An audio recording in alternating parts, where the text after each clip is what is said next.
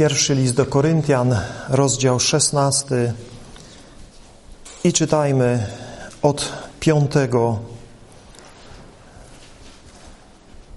do 9 wiersza.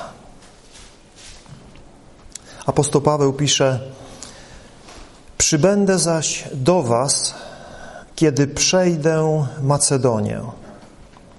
Będę bowiem szedł przez Macedonię.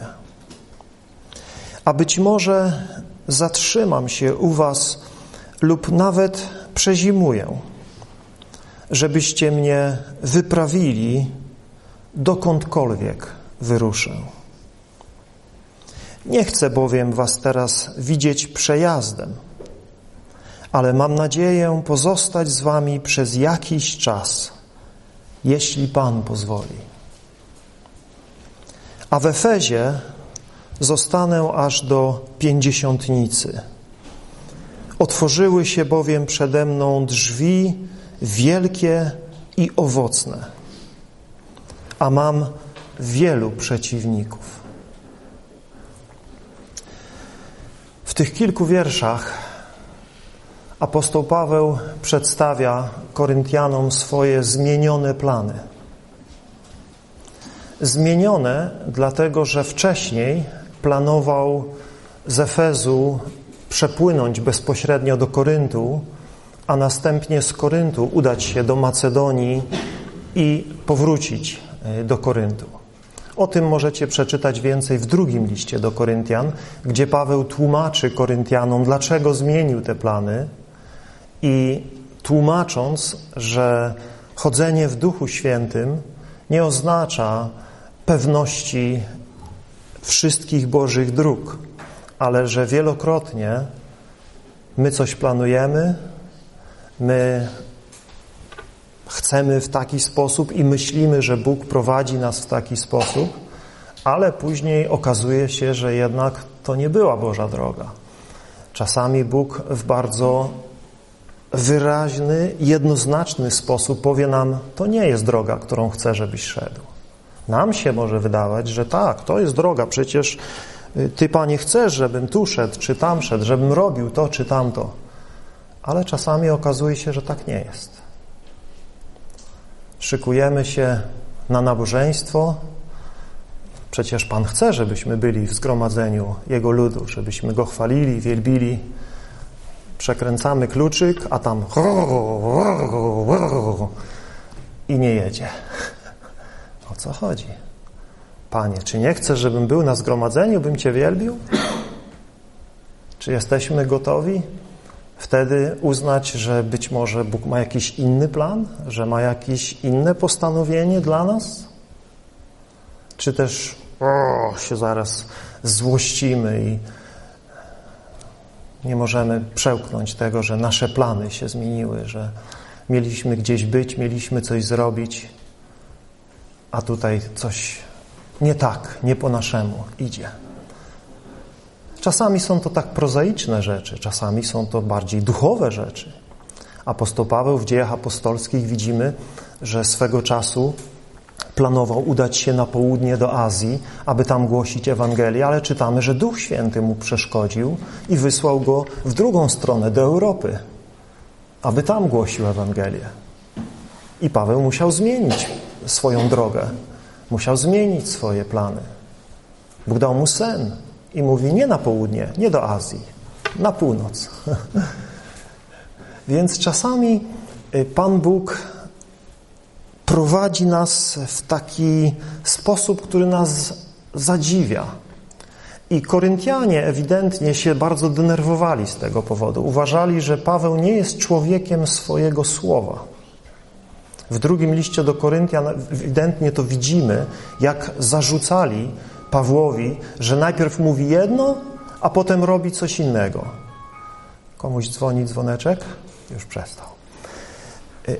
Więc to są różne w naszym życiu są rzeczy, które my planujemy, ale zobaczcie, w jaki sposób tutaj apostoł Paweł planuje swoją służbę i swoją pracę.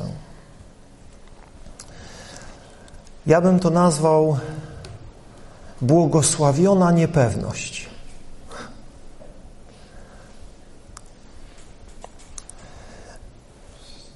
Zobaczcie, 6 wiersz. A być może zatrzymam się u was. Lub może nawet przezimuję. Więc on ma jakieś plany. Mówi, zostanę w Efezie aż do Pięćdziesiątnicy. Jeśli czytacie Dzieje Apostolskie, widzicie, że apostoł Paweł spędził w Efezie 3 lata. I ten list pisze właśnie pod koniec swojego pobytu w Efezie. Nadchodzi zima, nie ma możliwości już wsiąść na statek i popłynąć bezpośrednio do Koryntu, ponieważ już jest niebezpieczeństwo podróży morskiej w tym czasie, więc Paweł zmienia plany, nie tak jak wcześniej planował przyjechać do nich, dlatego, że otwarły się szeroko drzwi do służby w Efezie, więc Paweł postanawia jeszcze przezimować w Efezie, zostać do późnej wiosny, aż do Pięćdziesiątnicy i wtedy nie będzie płynął do Koryntu, chociaż wtedy już będzie taka możliwość, ale postanawia iść pieszo przez Azję i tam głosić Chrystusa tym różnym miastom w Azji i dopiero dotrzeć do Koryntu i tam u nich zostać dopiero na jesień, na zimę, być może, mówi, przezimować tam. I dalej mówi, abyście mnie wyprawili, dokądkolwiek wyruszę. A więc dalej też nie ma jakichś ścisłych planów, gdzie go Pan pośle. To, co wie, to wie to, że Bóg ma dla niego pracę, że jeszcze jest wiele miejsc, gdzie trzeba iść, głosić Ewangelię.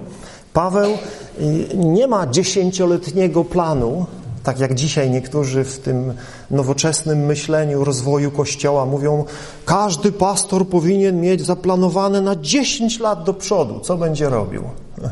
Plan 10-letni, plan 5-letni, wizję, ilu ludzi pozyskamy w tym roku, do końca tego roku i teraz realizować te wizje. Ja nie widzę takiego działania w życiu apostołów, żeby oni mieli takie wizje i żeby oni mieli takie plany liczbowe i żeby w taki sposób realizowali swoją służbę.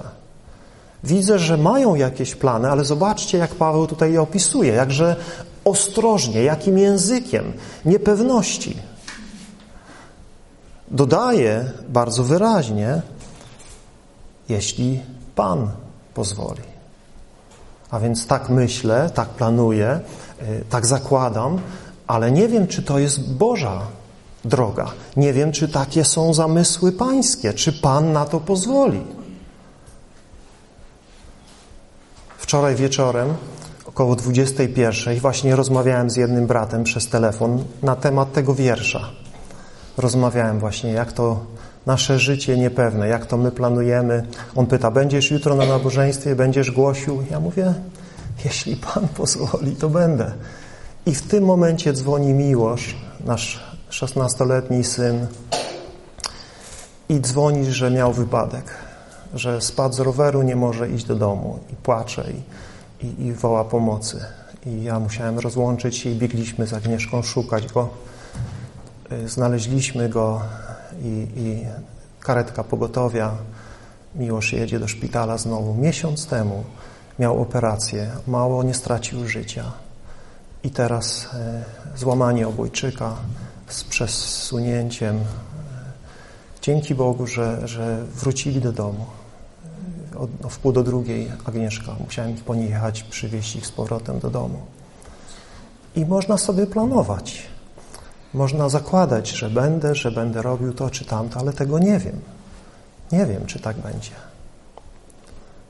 W marcu tego roku w ciągu jednego dnia plany wielu ludzi się bardzo zmieniły. Ja miałem wykupiony bilet na samolot, miałem lecieć do Wielkiej Brytanii, tam do braci, do sióstr, usłużyć. Dzień przed wylotem byłem do samego ostatniego dnia niepewny, czy polecę, czy nie polecę. Nie wiedziałem, ale modliłem się, Boże, czy mam lecieć, czy nie mam lecieć. I dobrze, że dzień wcześniej się wycofałem, bo następnego dnia zamknęli lotniska. Bym poleciał w piątek i w niedzielę były zamknięte lotniska, ja miałem bilet powrotny na poniedziałek. i bym nie wrócił już. I parę miesięcy być może spędził tam. W czerwcu tego roku dowiedzieliśmy się, że mamy miesiąc czasu na wyprowadzenie się z Nanic. Byliśmy tam 10 lat. Mieliśmy pięknie urządzone pomieszczenie, wszystko, że tak powiem, się toczyło, było nam wygodnie tam, fajnie. Przychodzi informacja, że robią przedszkole na całym piętrze i musimy się wyprowadzić. Mamy miesiąc czasu na wyprowadzkę. Pod koniec czerwca miałem plan jechać do Połczyna, spotkać się z braćmi w poście, w modlitwie. A tutaj nagle trzeba szukać miejsca na zbór. Co dalej? Próbowaliśmy tu, tam, w różnych miejscach. Pamiętacie, jak to było? Modliliśmy, chodziliśmy. Nie wiedzieliśmy. Ufamy, że Bóg wskazał nam to miejsce. Jesteśmy tutaj, planujemy, robimy, ale też nie idzie to po naszych planach. Też tutaj różne rzeczy sobie zakładaliśmy, planowaliśmy, ale widzimy, jak to wychodzi. Właśnie miesiąc temu Miłosz miał taki wypadek, że wylądował w szpitalu. Tydzień czasu Agnieszka z nim była w szpitalu. Dzięki Bogu uratowali go. Ciągle coś się dzieje. Ciągle coś się wydarza. Nasze życie jest jakże niepewne. Teraz wtorek, środa dowiedziałem się, że mam półpaśca. Że jakieś krosty dziwne zaczęły mi na plecach wychodzić i tak dalej. Okazało się półpasiec. Nie? Człowiek może sobie planować, może sobie gdzieś tam układać swoje jakieś plany, wizje i tak dalej. Ale jeśli Pan pozwoli, to będziemy żyli, jak Jakub mówi. Wielu ludzi gdzieś tam ma plany, tak? Pojedziemy, będziemy robić to, tamto, siamto. Nie ma nic złego w planowaniu, ale z jakim sercem powinniśmy planować? Z jakim sercem powinniśmy układać nasze plany? I tak jak teraz gdzieś z perspektywy tych ostatnich miesięcy patrzę na swoje życie, to muszę powiedzieć, że nie są to wyjątkowe miesiące w moim życiu. Może wielu z Was, którzy mnie nie znają, może tak Wam się wydawać, że sobie takie spokojne życie prowadzę, pracuję sobie w domu i tak dalej. Ja nie jestem człowiekiem, który dużo mówi o sobie i nie opowiadam Wam tutaj swoich problemów, tragedii, różnych zmagań i bojów, bo wiem, że każdy z nas je ma. Kiedy tam z kimś mam bliższą relację, to mogę o tym rozmawiać, ale uważam, że to nie jest miejsce, żeby mówić o sobie. Tu jest miejsce, żeby mówić o Panu Jezusie, o Królestwie Boga i na tym się skupiam, ale czasami no, gdzieś to wychodzi, tak? Gdzieś to czasami muszę Wam powiedzieć, że to nie jest tak, że sobie żyjemy na wiosce w domu i tam sielankę mamy, tylko mamy ciągłe boje, mamy ciągłe różnego rodzaju zmagania, przeróżne, zdrowotne, finansowe, rodzinne. Tak jak i Wy. Wierzę, że to jest normalne, że to po prostu w tym świecie żyjemy na kruchym gruncie. Żyjemy na terytorium wroga, atakowani z różnych stron, z różnymi przeciwnościami, z różnymi problemami. I nie możemy z jednej strony gdzieś zamknąć się w tym świecie naszych problemów i naszych zmagań i teraz skupić się na sobie i teraz biadać, jak to jest nam źle, bo to nie jest chrześcijańskie. To nie jest naśladowanie Jezusa. Wiecie, że Jezus też nie miał tutaj lekkiego życia, tak?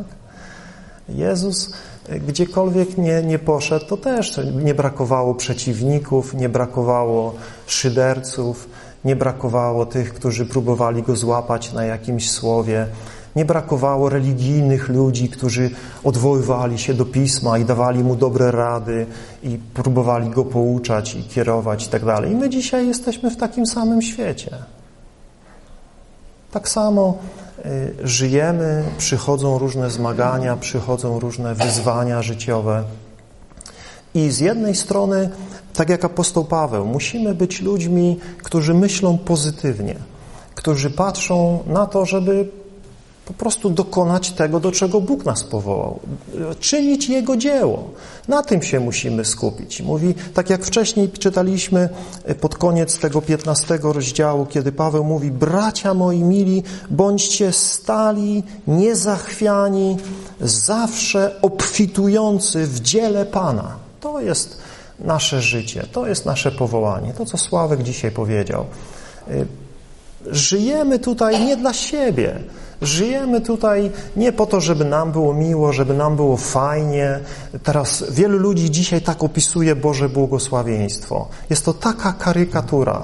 To jest fajne może, jak człowiek ma 20 parę lat i mieszka w Ameryce, albo nie wiem, ma dobrą pracę i zdrowie silne i wszystko fajnie się układa. I przez jakiś czas można żyć w takiej iluzji, że błogosławieństwo Pana to zdrowie, to szczęście, to powodzenie, wszystko się dobrze układa, nie ma przeciwności, po prostu Bóg otwiera wszystkie bramy, Bóg kładzie trupem wszystkich wrogów i my zwycięsko w tym triumfalnym marszu idziemy. Tak, Paweł mówi o triumfalnym marszu w Chrystusie, ale nie bez przeciwności, nie bez problemów, nie bez zmagań, nie bez wrogości. Przeczytajcie 19 rozdział, tutaj Sławek zachęcał nas do 27 Dziejów Apostolskich, chwała Bogu, ja was zachęcam do 19 rozdziału Dziejów Apostolskich, który jest tłem tych wydarzeń, o których jest tłem wydarzeń, z których wyrasta ten list. Apostoł Paweł jest w Efezie i 19 rozdział opisuje nam, jak wyglądała jego służba w Efezie. Jakie tam miał problemy, jakie tam miał przeciwności. Ale zobaczcie, co on widzi. On widzi otwarte drzwi. Nie mówi, że nie ma przeciwności. Nie neguje tych przeciwności. Tak, mówi, wrogów jest wiele, przeciwników jest wiele. Ale mówi, mam tutaj szeroko otwarte drzwi do owocnej służby. Czyli jest realistą, nie umniejsza problemów, nie umniejsza przeciwności, a tam rzeczywiście były przeciwności. Efes, zanim Paweł tam się pojawił, tam były otwarte drzwi świątyni pogańskiej, tam były otwarte drzwi sklepikarzy, którzy handlowali posążkami Diany, której posąg rzekomo spadł z nieba. Tam były otwarte drzwi tych wszystkich niemoralnych miejsc, gdzie ludzie mogli się zabawiać. Ale kiedy Paweł tam przyszedł, to mówi, teraz otwarte są dla mnie drzwi owocnej służby, owocnej pracy. I przez 3 lata Paweł tam ciężko pracował. Przez 3 lata głosił Ewangelię. I co się działo? Czytamy, że demony wychodziły z opętanych ludzi. Czytamy, że ci, którzy zajmowali się wcześniej okultyzmem, przynosili księgi ogromnej wartości i palili je w ogniu. Ale czytamy też, że ci wszyscy rzemieślnicy, którzy dorabiali się na kulcie Diany, zmówili się i, no tam różnie tam tłumaczą to, w każdym bądź razie zmówili się i wzniecili zamęt w całym mieście. A więc służba Panu, życie z Panem, życie dla Niego, to nie jest to, że wszystko ci się udaje, to nie jest to, że nie masz żadnych przeciwności, to nie jest tak, że jak Pan ci błogosławi, to wszystko się fajnie układa. Nie, bardzo często jest tak, że gdy służymy Bogu, to jest pełno przeciwności. To jest pełno problemów. Jak uderzysz diabła w zęby, to myślisz, że co, on będzie patrzył na ciebie i sapał i nic nie będzie robił? Będzie cię próbował rozszarpać na kawałki. Jeśli podejmujesz walkę z diabłem, jeśli podejmujesz walkę z grzechem, jeśli podejmujesz walkę z tym światem, no to nie myśl, że teraz wszystko będzie przed tobą padać trupem, tylko będziesz toczyć walkę. Będziesz atakowany. I te ataki są z zewnątrz i z wewnątrz.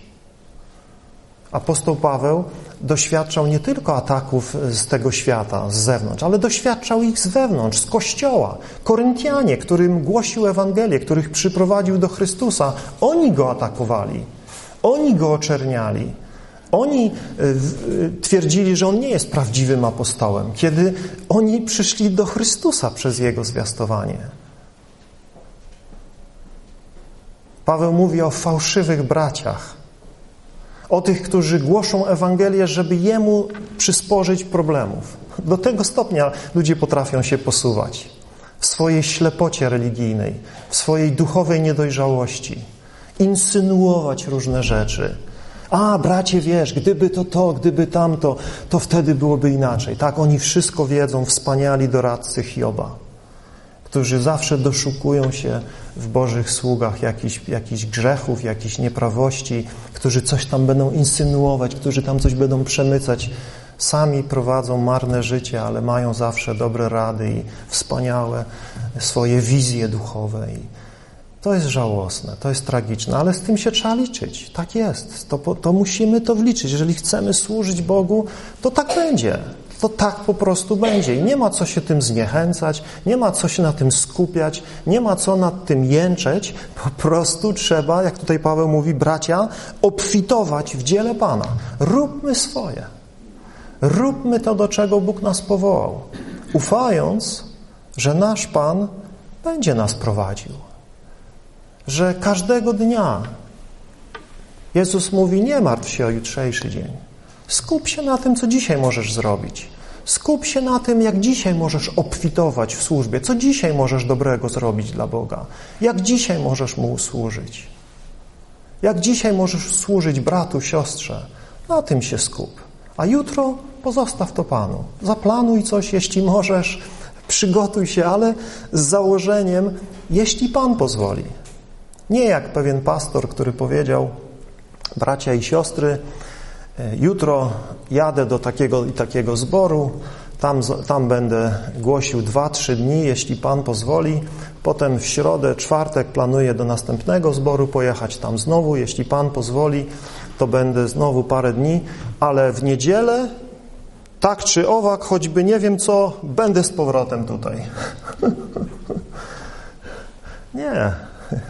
Nie wiesz, czy dożyjesz do wtorku. Nie wiesz, czy będziesz tutaj za tydzień. Nie, jeśli Pan pozwoli. Zawsze. Musimy pamiętać, że nasze życie jest w Jego rękach i my planujemy, my coś tam zakładamy, że to czy tamto będziemy robili, ale nie wiemy. Wiele rzeczy jest przed nami zakrytych i Bóg czasami w ostatniej chwili nam coś objawia, a czasami w różnoraki sposób nas prowadzi. Jesteśmy zdumieni Jego drogami. Pierwsza rzecz, którą tutaj, mam nadzieję, próbuję jakoś wyartykułować, to fakt, że mamy być zaangażowani w służbę, mamy pracować dla Pana. Życie chrześcijańskie nie jest leżeniem na laurach, nie jest jakimś. Tutaj Sławek użył takiego przykładu, wsiąść do tramwaju i przejechać 2 przystanki. Ja rozumiem, że w kontekście tego, co Sławek mówił, to wiem, o co chodzi. Tak myślę, że wiem, o co chodzi, ale myślę sobie, że to nie jest, jakby w tym obrazie, który ja tutaj widzę, na tym tle, to nie jest wsiądnięcie do tramwaju i przejechanie 2 przystanków. Życie chrześcijańskie to jest przyodzianie całej zbroi Bożej i walka, i ruszenie na wojnę, w której życie czy śmierć? Chcę uwielbić mego Pana. Czy będę żył, czy umrę na tej wojnie? To nie jest ważne. Czy będę żył, ile będę żył, tyle ile Pan mi da, tyle będę żył, tyle będę służył. I jeśli zechce mnie odwołać od tego świata, ja chcę być gotowy. I chcę umrzeć w boju. Chcę umrzeć w walce. Nie chcę umrzeć siedząc w ławce. A więc życie chrześcijańskie to jest życie służby Panu, wykonywanie Jego woli, naśladowanie Go. Jak nasz Pan żył na tej ziemi? On pełnił wolę swojego Ojca.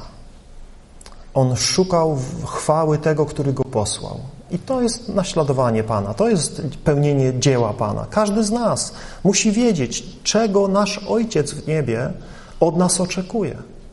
Do czego Ojciec w niebie nas powołał. I to robić. Jeśli będziesz wierny w tym, co dzisiaj masz do zrobienia, Pan Ci pokaże swoje plany. Pan Ci pokaże, co dalej masz robić. Jakie kolejne kroki masz podjąć. Wielu ludzi, obawiam się, żyje w świecie planów, w świecie jakichś wyobrażeń, co to będzie, kiedy coś tam się zmieni, kiedy coś tam się stanie. A dzisiaj nic nie robią. Dzisiaj marzą o wielkich dziełach Boga, marzą o wielkich cudach, marzą o wielkiej misji, marzą o jakichś działaniach dla Boga. Ale co dzisiaj robisz? Czy dzisiaj obfitujesz w dzieła Pana?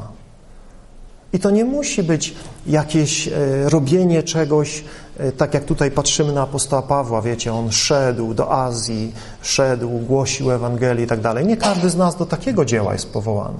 Niektórzy tak. Wszyscy jesteśmy powołani, by być światłością świata. Wszyscy jesteśmy powołani, żeby tak żyć w tym świecie, aby nasze życie świadczyło o Chrystusie dobrze. Aby kiedy otworzymy nasze usta i będziemy mówili Ewangelię, to nie będzie sprzeczności między tym, jak żyjemy, jak się prowadzimy, jak spędzamy nasz czas, jak wydajemy nasze pieniądze, z tym, co będziemy mówić.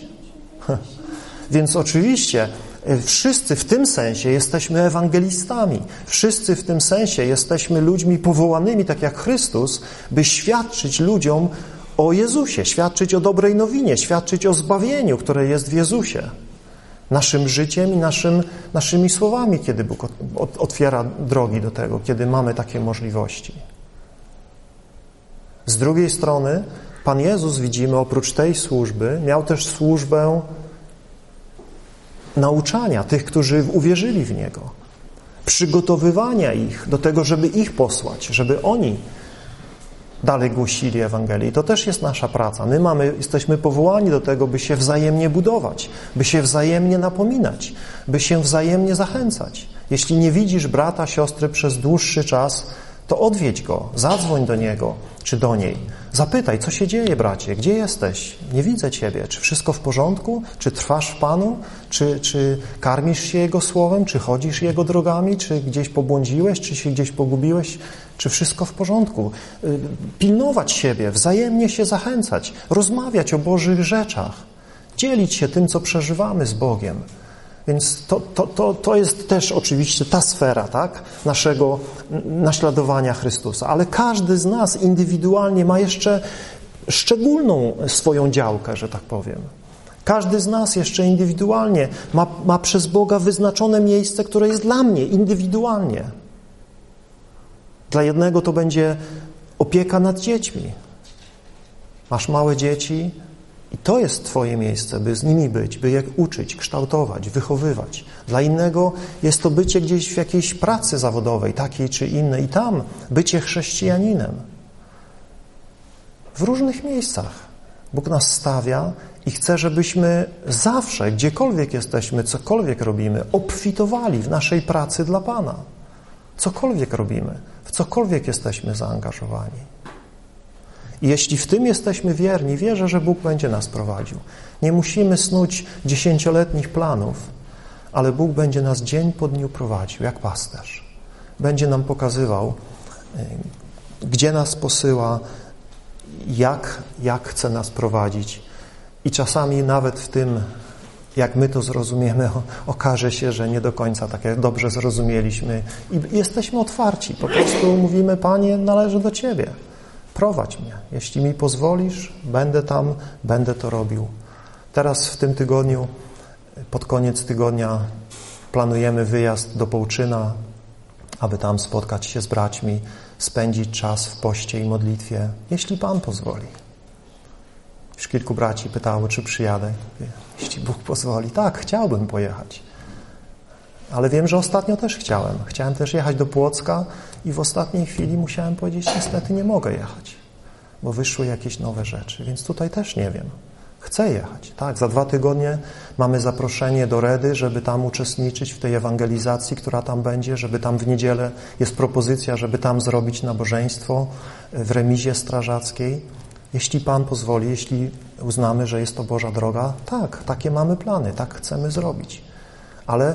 Ale jeśli Pan pozwoli, tak? Tutaj Leszek mówi, 15 braci ma przyjechać, usługiwać, więc Jeśli Pan pozwoli, to przyjedzie 15.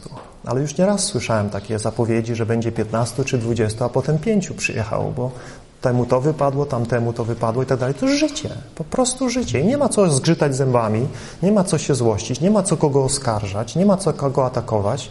Po prostu przyjąć to, co Bóg daje i zrobić z tym najlepsze, co możemy zrobić.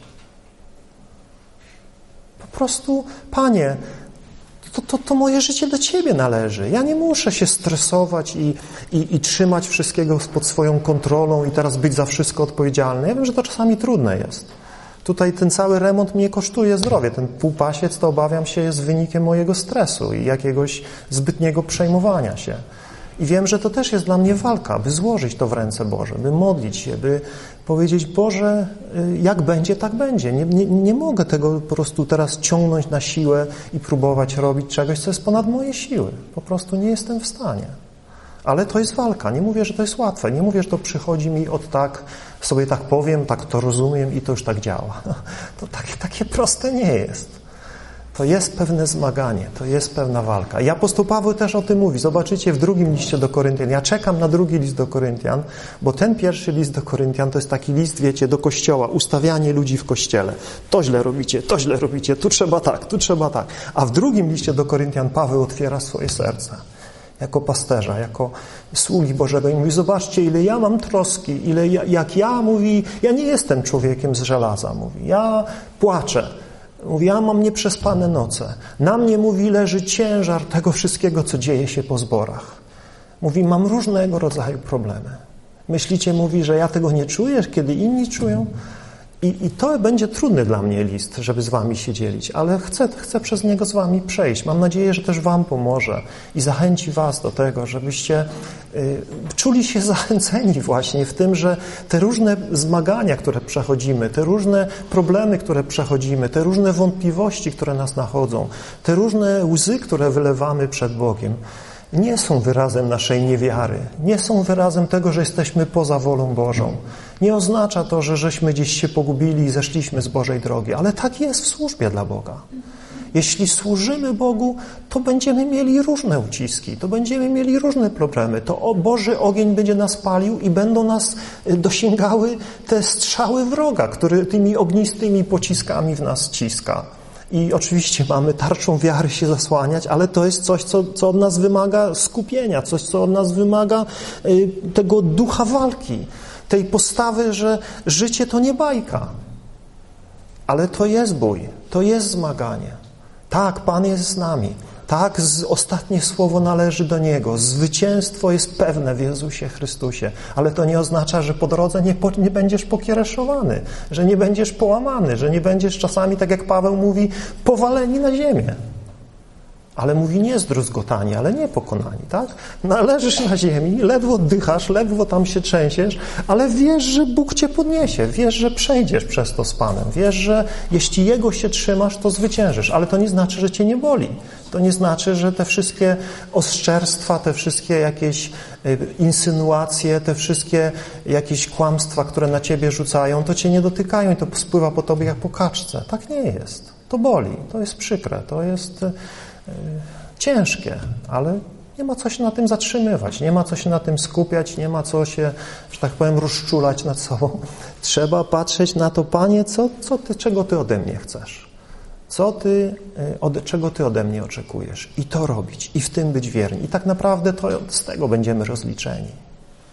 Z tego będziemy rozliczeni, czy okazaliśmy się wierni w tym, do czego Bóg mnie i Ciebie powołał. To jest to, co tak naprawdę w ostatecznym rozrachunku będzie się liczyło. Nie temu, jakie ludzie mieli o tobie opinie. Czy cię lubili, czy cię nie lubili, czy cię chwalili, czy cię nie chwalili, czy cię lajkowali, czy cię negowali. To nie ma żadnego znaczenia. To jest tylko iluzja tego dzisiejszego internetowego świata. Tak naprawdę to, co się liczy, to to, gdzie jesteśmy przed Bogiem. Czy jesteśmy Jemu wierni, czy szukamy Jego woli i czy idziemy w tym kierunku, w którym On nas prowadzi. Czy myślicie, że dzisiaj przed nami są szeroko otwarte drzwi? Czy myślicie, że drzwi są zamknięte? w takim katolickim Wejherowie czy okolicach, na Kaszubach. Możemy mówić tutaj o tym religijnym katolicyzmie i możemy mówić, jak tu mamy ciężko, jaki tu mamy grunt taki nieprzyjazny, trudny do zorania. Ale co, w Efezie było lepiej?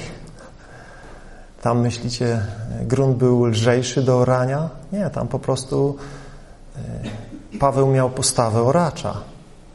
Miał postawę ciężkiej pracy. Grunt jest ciężki. Przeciwników wielu. Ale to dla Boga nie jest powód, by zamknąć drzwi. Wręcz przeciwnie. Im większa opozycja, im większy, im trudniejszy grunt, tym Bóg może objawić więcej swojej chwały. Pośród naszej słabości, pośród naszych niemożności. Siła nie leży w nas, nie leży w naszej liczebności, ale Bóg objawia swoją siłę w naszej ciężkiej pracy. Tego jestem pewien.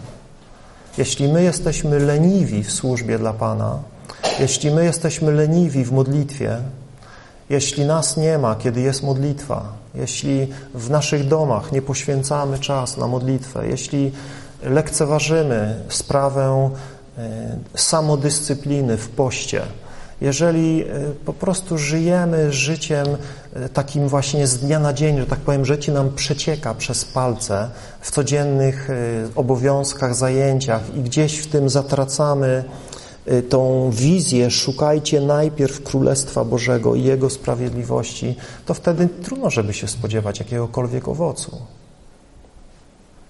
Ale jeśli my jesteśmy zdeterminowani, by pracować dla Pana, gdziekolwiek jesteśmy, gdziekolwiek Pan nas postawił, żeby tam, gdzie jesteśmy, być chrześcijanami, być światłem, być solą tej ziemi, gorliwie modląc się, szukając Bożego działania w pośród naszej słabości, w pośród wszystkich naszych ludzkich ograniczeń.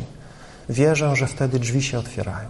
Wtedy Pan otwiera drzwi do owocnej służby. I obyśmy tego doświadczali w coraz większej mierze, bracia, siostry.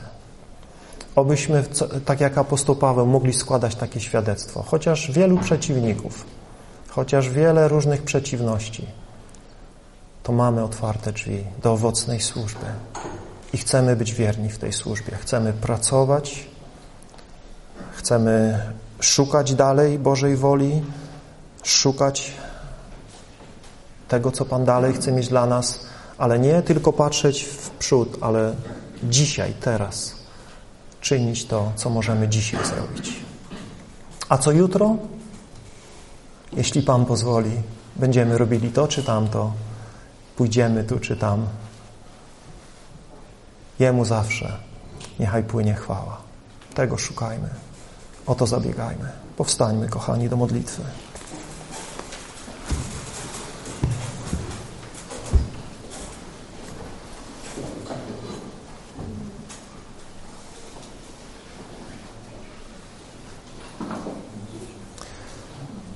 Kochany nasz Panie, dziękujemy za Twoje słowo, które zachęca nas, wzywa nas, napomina nas do życia dla Ciebie, do służenia Tobie, do owocności, która nie wypływa z naszej inteligencji, z naszych możliwości, ale która wypływa z naszej więzi z Tobą i z naszego poświęcenia się Tobie, oddania się Tobie i owocnej pracy dla Ciebie, gorliwej pracy dla Ciebie, toczenia boju wiary.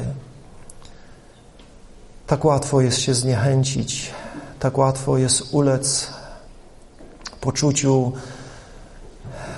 że to wszystko nie ma sensu, że to nic nie daje, że te nasze wysiłki i starania tak niewiele przynoszą owocu. Panie, strzeż naszych myśli, naszych serc, abyśmy patrzyli na Ciebie, sprawcę i dokończyciela naszej wiary, tego, który po 3 latach cudownej służby miał 12 uczniów, z których jeden okazał się zdrajcą, a nawet ci uciekli, kiedy przyszła godzina próby i zasnęli, kiedy prosiłeś ich, by modlili się z Tobą, a potem wszyscy się rozpierzchli, wystraszeni.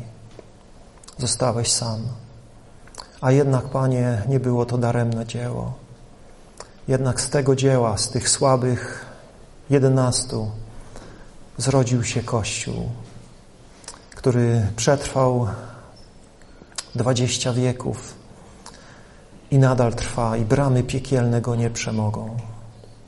I my dzisiaj, Panie, jesteśmy owocem Twojej niezachwianej służby, Twojej ofiary, Twojego cierpienia, Twojej śmierci, Twojego zmartwychwstania, Twojego Ducha, którego posłałeś.